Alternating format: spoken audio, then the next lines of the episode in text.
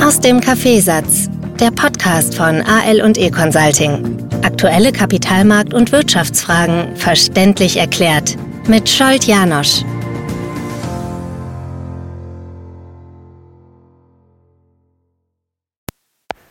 Ein paar Tage Pause und schon ergeben sich wieder äh, neue Themen aus den Wochenendgesprächen. Äh, die sehr, sehr gut äh, in eine nächste Podcast-Folge passen. Ich habe letztes Mal darüber gesprochen, dass wir für mm, Interessenten, die sich melden, sogenannte Produktchecks ähm, machen oder einzelne Portfolio-Checks und in vielen Fällen auch konsolidierte äh, Vermögensstruktur-Checks machen. Und da kommt immer wieder die Frage, na, was soll das bringen, wozu ist das gut? Und ich habe jetzt am Wochenende einen an sich recht einfachen Fall auf den Tisch bekommen, der aber ähm, ja, zeigt, warum diese Checks notwendig sind. Damit will ich jetzt bewusst nicht hineingehen und äh, äh, Finanzproduktverkauf Bashing betreiben, sondern ich glaube, es, es wäre besser, wenn wir akzeptieren, dass aus dem Verkauf heraus äh, ja, Produkte verkauft werden, verkauft werden müssen. Und es ist so, dass sehr, sehr viele Leute immer wieder mir mit Begeisterung erzählen, wie der eine oder andere äh, Starverkäufer so super die, die Verkaufszahlen immer wieder steigert. Und aus dem Blickwinkel eines Verkäufers ähm, ist, sich mit dem Kunden aus, auseinanderzusetzen und mit den Kundenbedürfnissen wirklich sich zu befassen, ähm, allein schon als Selbstschutz nicht gut.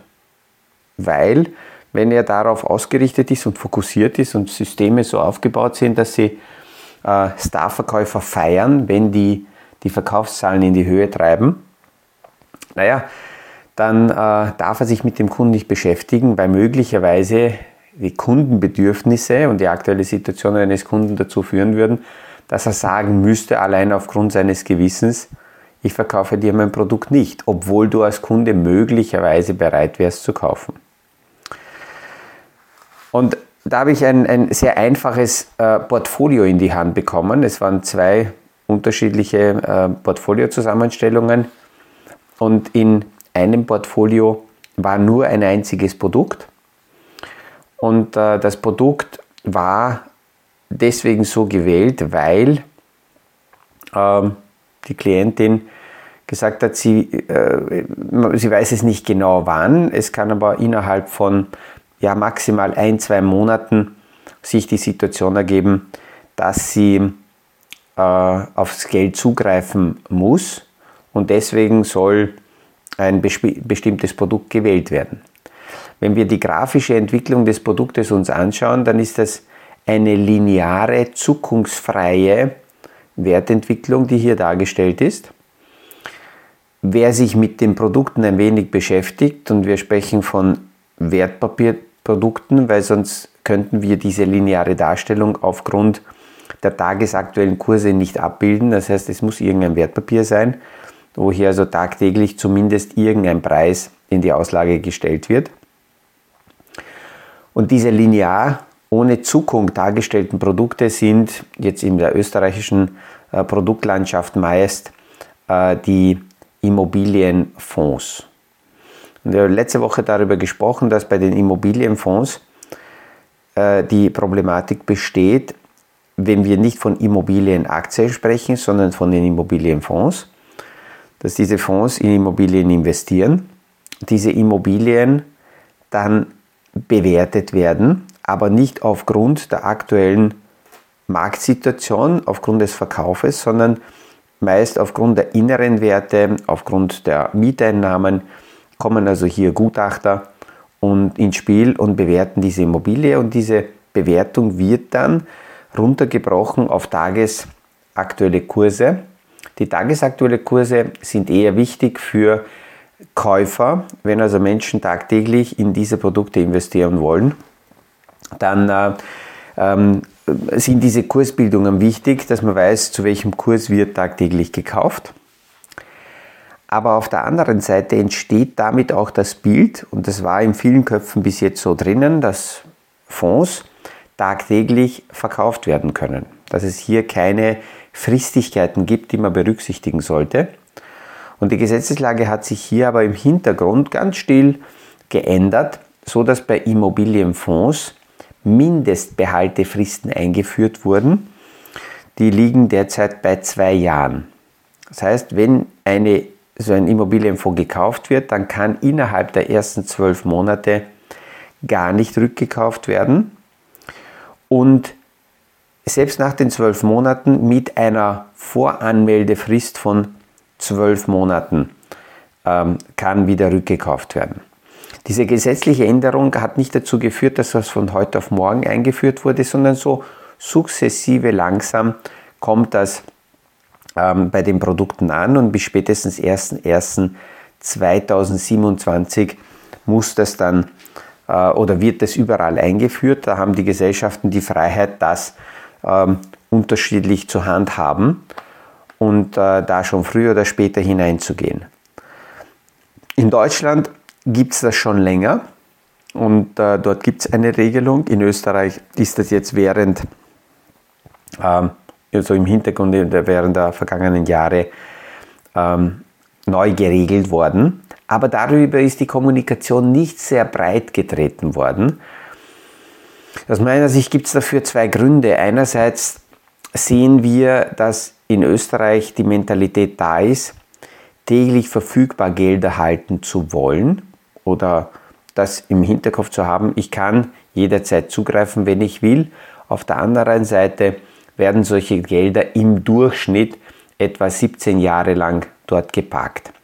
Das heißt, es ist zwar so, dass diese gesetzliche Änderung gekommen ist, dass man bestimmte Produkte, eben die Immobilienfonds, nicht sofort zurückkaufen kann. Auf der anderen Seite ähm, hat man das aber nicht breit getreten, weil man sowieso sieht, dass die Menschen meist die Gelder sowieso länger äh, dort liegen lassen.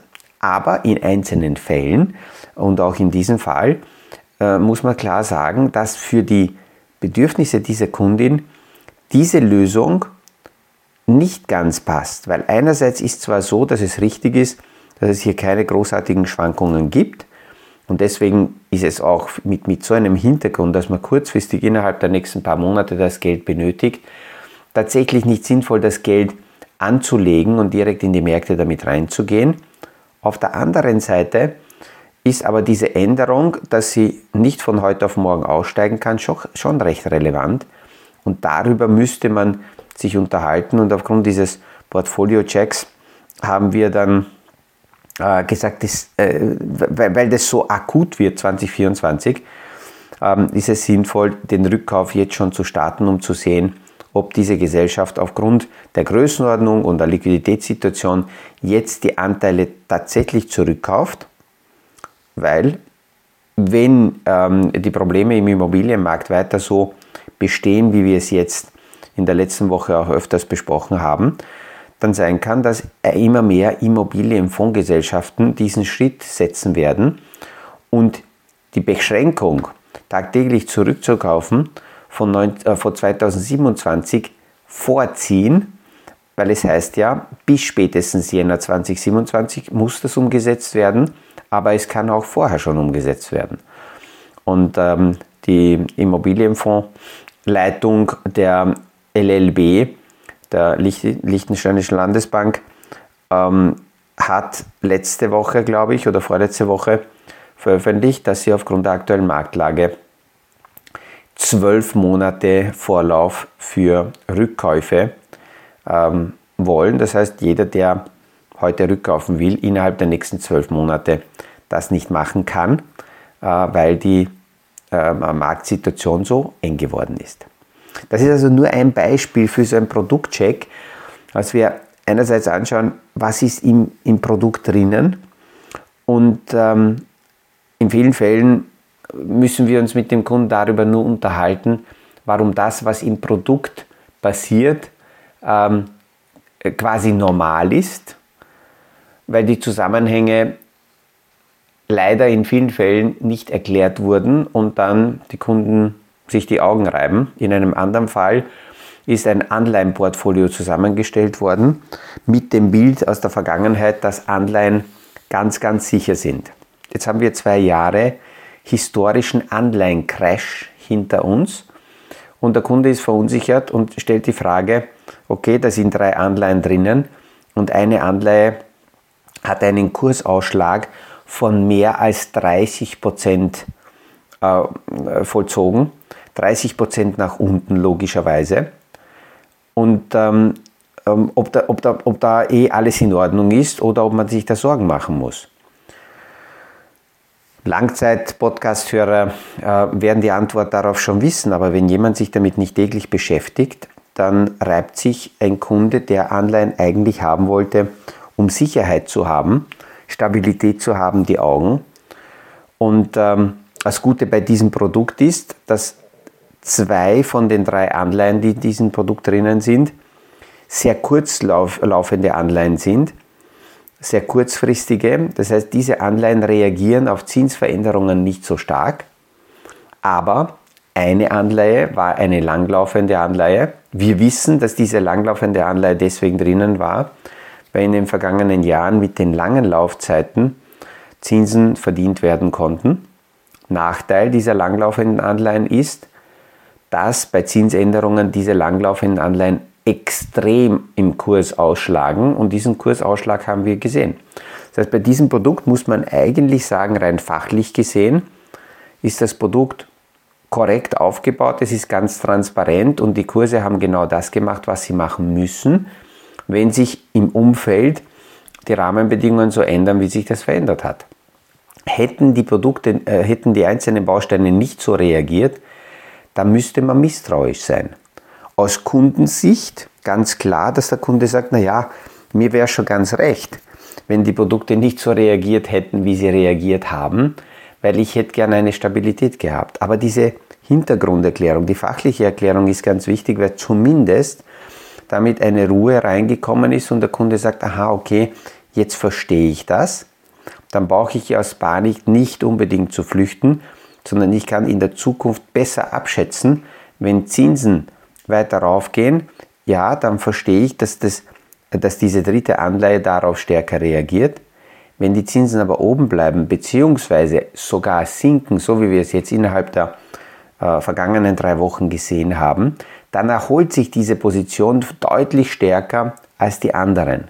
Und mit diesem Verständnis ist äh, der Kunde mit, mit diesem Produkt dann etwas entspannter und man braucht nicht gleich in Panik zu verfallen. Und, und wir merken, Panik kommt auch hier äh, daraus, dass die Hintergrundinformationen einfach fehlen. Noch eine gute Frage ist aufgetaucht, nämlich was sind Schattenbanken? Weil wir jetzt sehr, sehr viel darüber hören dass ähm, Schattenbanken ähm, eine Gefahr darstellen für, die, äh, für unser Wirtschaftssystem. Die aktuelle Diskussion rund um, äh, um die äh, Signet Story hat dazu geführt, äh, dass man die Fragen stellt, sehr oft, kann sich das auswachsen und kann das ein Problem für unser Finanzsystem werden, ähnlich wie 2007, 2008? Und die Antwort ist dann sehr oft äh, von, von äh, kompetenter Seite, dass es diese Gefahr nicht gibt. Alleine deswegen, weil seit 2007 die offiziellen Bankenstrukturen sehr, sehr stark reguliert wurden. Und diese Regulierung dazu geführt hat, dass zum Beispiel die offiziellen Banken und Finanzinstitute sehr, sehr hohe Eigen, äh, äh, ähm, Eigenkapitalquoten erfüllen müssen. Also in Wahrheit sehr hohe Cash-Reserven halten müssen.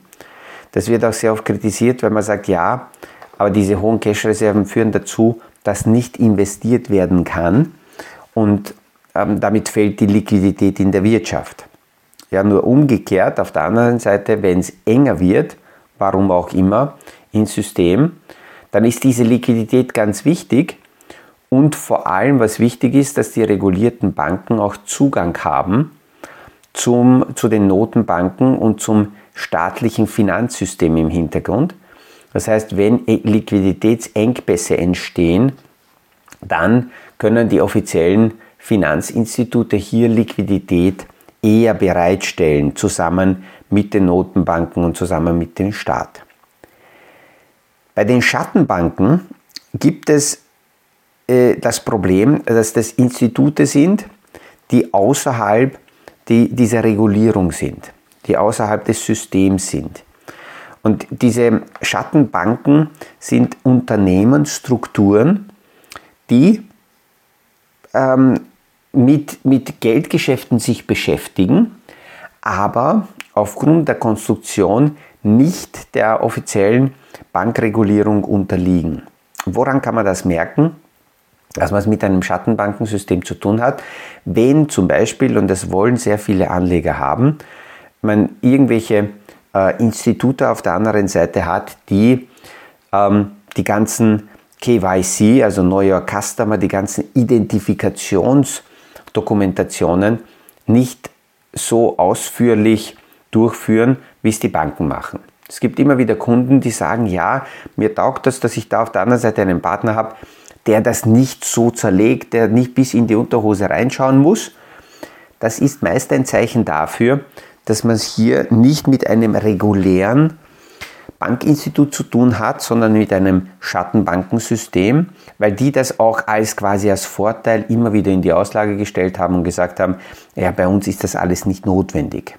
Klar, wenn Sie nicht im regulatorischen Umfeld drinnen sind, dann können Sie das lockerer handhaben.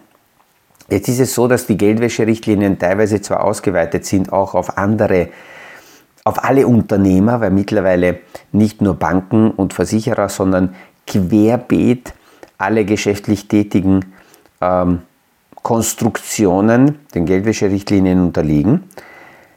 Man muss sich nur überlegen, ähm, ähm, alle Kreditgeber oder Kreditnehmer, die direkt mit dem Endkunden kommunizieren, ohne ein Bankinstitut dazwischen, sind eigentlich Schattenbankensysteme. Die Bezeichnung Schattenbank ist eigentlich aus meiner Sicht irreführend und zu negativ besetzt. Äh, man könnte auch sagen alternative Finanzierungsmethoden oder alternative Finanzierungsinstitute. Und da sind wir bei Konstruktionen wie auch bei Crowdfunding, wo also hier direkt von Kunden ohne irgendwelche Institute dazwischen direkt Kapital zu den Unternehmen geht. Das Problem in diesem Schattenbankensystem ist, dass die einerseits zwar einen Vorteil mitbringen, dass sie nicht der ganzen regulatorischen Themen unterliegen, auf der anderen Seite ist aber das Problem, dass hier äh, diese Institute auch keinen Zugang haben zum offiziellen Finanzsystem und wenn viel Liquidität abgezogen werden sollte, hier viel, viel schneller Liquiditätsengpässe entstehen, weil dadurch, dass sie nicht so hohe Reserven bilden müssen, sie diese Reserven eben auch nicht bilden. Und wenn dann kurzfristig Geld abgezogen wird, ähm, aufgrund von irgendwelchen äh, Marktschocks, dann sind die gezwungen, entweder den Handel auszusetzen oder in dieser Drucksituation Werte zu verkaufen, die dann wiederum zu einer Beschleunigung im Abverkauf führen und die Kurse äh, stürzen können.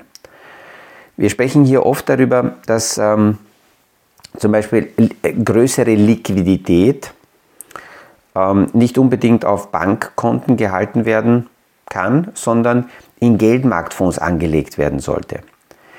Diese Geldmarktfonds sind auch Teile dieser alternativen Finanzierungsmöglichkeiten, auch Teil dieser Schattenbanken. Nachteil ist, die sind nicht in der Einlagensicherung, die sind nicht im Finanzsystem und sollte es keine äh, gesamtheitliche Rettungsaktion geben, damit diese Schattenbanken dementsprechend Liquidität bekommen, dann können auch Geldmarktfonds in Probleme geraten. Wir haben das 2007, 2008 gesehen, als damals das gesamte Finanzsystem, aber das offizielle und auch das Schattenbankensystem stehen geblieben ist.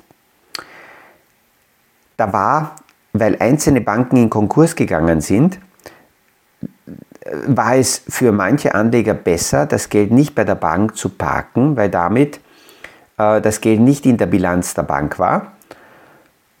Und viele haben das Geld gehalten bei Geldmarktfonds.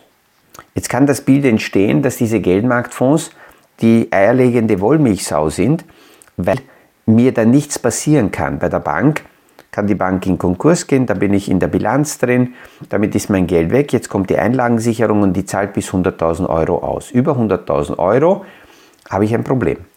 Jetzt geht man raus und sagt, okay, ich hole aus der Bankbilanz das Geld raus und parke es in Geldmarktfonds. Damit bin ich safe. Stimmt, ich bin nicht in der Bankenbilanz drinnen, ich bin draußen. Allerdings bin, bin ich im nicht mit staatlicher Struktur Liquidität versorgten äh, Produkten drinnen.